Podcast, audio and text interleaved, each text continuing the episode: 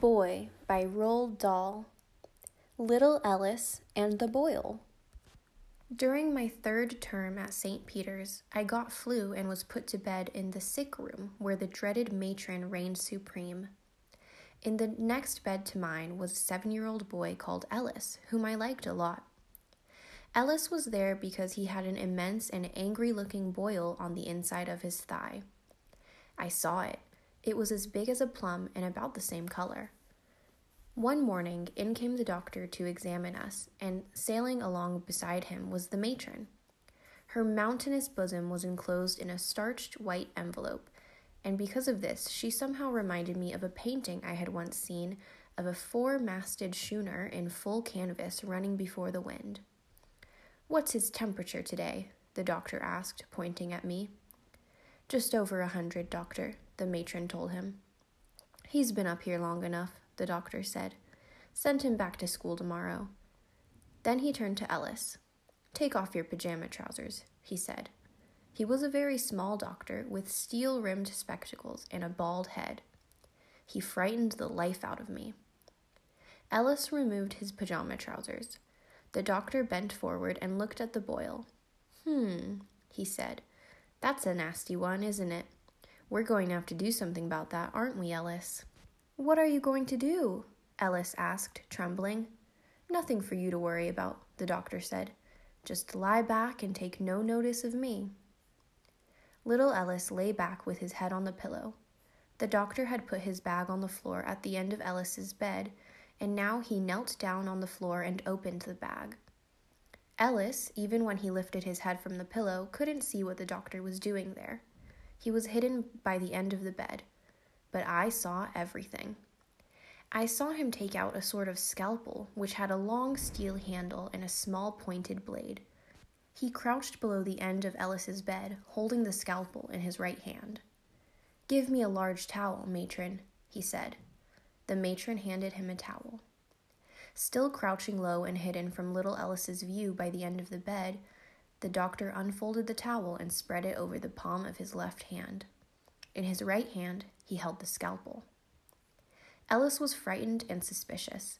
He started raising himself up on his elbows to get a better look. Lie down, Ellis, the doctor said, and even as he spoke, he bounced up from the end of the bed like a jack in the box and flung the outspread towel straight into Ellis's face.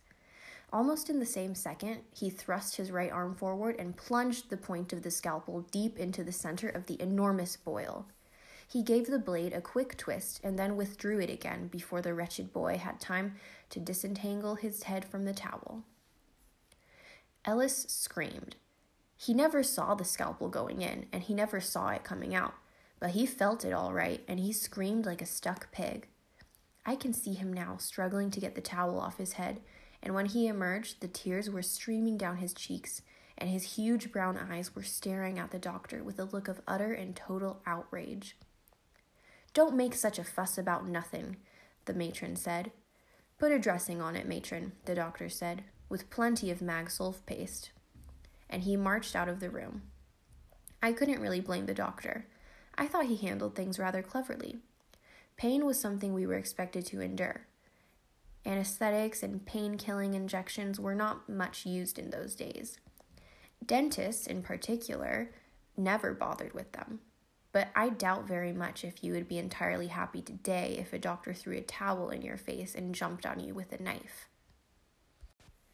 Boy by Roald Dahl Goat's Tobacco. When I was about nine, the ancient half sister got engaged to be married. The man of her choice was a young English doctor, and that summer he came with us to Norway. Romance was floating in the air like moon dust, and the two lovers, for some reason we younger ones could never understand, did not seem to be very keen on us tagging along with them. They went out in the boat alone.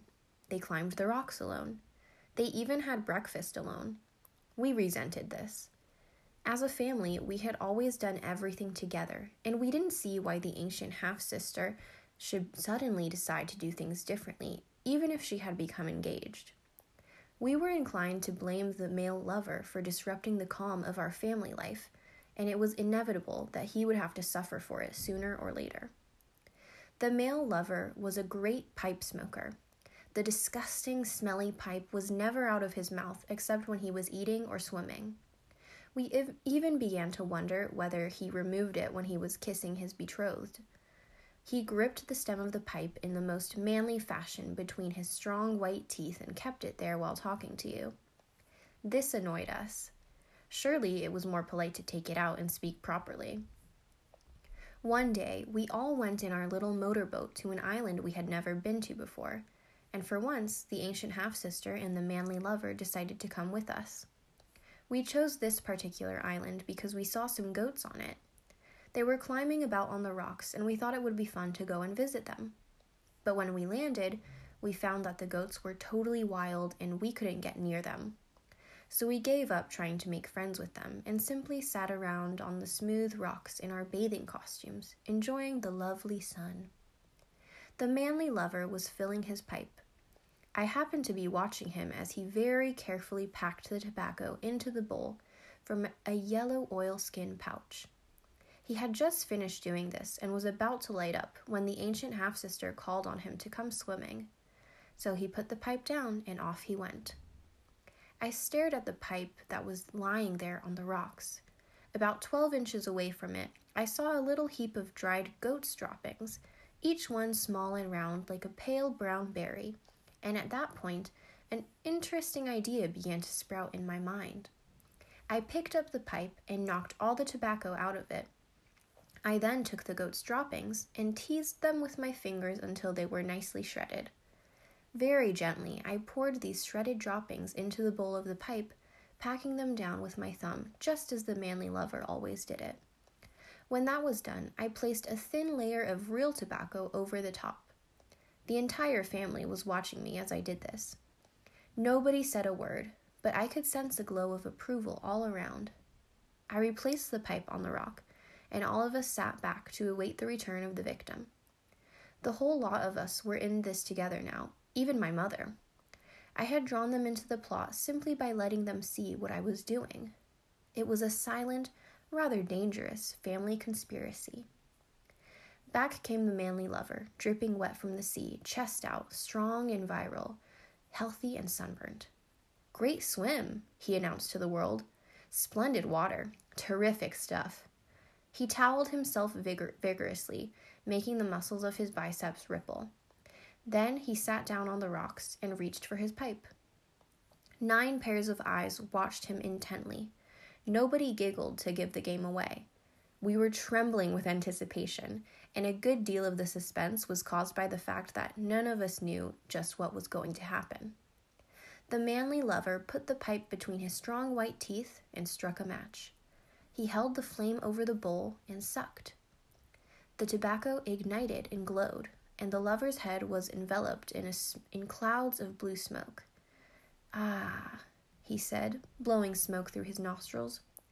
There's nothing like a good pipe after a bracing swim. Still, we waited. We could hardly bear the suspense. The sister, who was seven, couldn't bear it all. What sort of tobacco do you put in that thing? She asked with superb innocence. Navy cut, the male lover answered. Player's Navy cut. It's the best there is. These Norwegians use all sorts of disgusting scented tobaccos, but I wouldn't touch them. I didn't know they had different tastes, the small sister went on. Of course they do, the manly lover said. All tobaccos are different to the discriminating pipe smoker. Navy cut is clean and unadulterated. It's a man's smoke. The man seemed to go out of his way to use long words like discriminating and unadulterated. We hadn't the foggiest idea what they meant. The ancient half sister, fresh from her swim and now clothed in a towel bathrobe, came and sat herself close to her manly lover. Then the two of them started giving each other those silly little glances and soppy smiles that made us all feel sick. They were far too occupied with one another to notice the awful tension that had settled over our group. They didn't even notice that every face in the crowd was turned towards them. They had sunk once again into their lover's world where little children did not exist. The sea was calm, the sun was shining, and it was a beautiful day. Then, all of a sudden, the manly lover let out a piercing scream, and his whole body shot four feet into the air. His pipe flew out of his mouth and went clattering over the rocks, and the second scream he gave was so shrill and loud that all the seagulls on the island rose up in alarm. His features were twisted like those of a person undergoing severe torture, and his skin had turned the color of snow. He began spluttering and choking and spewing and hawking and acting generally like a man with some serious internal injury. He was completely speechless. We stared at him, enthralled. The ancient half sister, who must have thought she was about to lose her future husband forever, was pawing at him and thumping him on the back and crying, Darling, darling, what's happening to you? Where does it hurt? Get the boat! Start the engine! We must rush him to a hospital quickly. She seemed to have forgotten that there wasn't a hospital within fifty miles. I've been poisoned, spluttered the manly lover. It's got into my lungs. It's in my chest. My chest is on fire. My stomach's going up in flames. Help me get him into the boat. Quick! cried the ancient half sister, gripping him under the armpits. Don't just sit there staring. Come and help. No, no, no, cried the now not so manly lover. Leave me alone. I need air. Give me air. He lay back and breathed in deep draughts of splendid Norwegian ocean air, and in another minute or so he was sitting up again and was on the way to recovery. What in the world came over you? asked the ancient half sister, clasping her, his hands tenderly in hers. I can't imagine, he murmured. I simply can't imagine. His face was as still and white as virgin snow, and his hands were trembling. There must be a reason for it, he added. There's got to be a reason. I know the reason, shouted the seven year old sister, screaming with laughter. I know what it is. What was it? snapped the ancient one. What have you been up to? Tell me at once. It's his pipe, shouted the small sister, still convulsed with laughter. What's wrong with my pipe? said the manly lover. You've been smoking goat's tobacco, cried the small sister. It took a few moments for the full meaning of these words to dawn upon the two lovers, but when it did, and when the terrible anger began to show itself on the manly lover's face, and when he started to rise slowly and menacingly to his feet, we all sprang up and ran for our lives and jumped off the rocks into the deep water.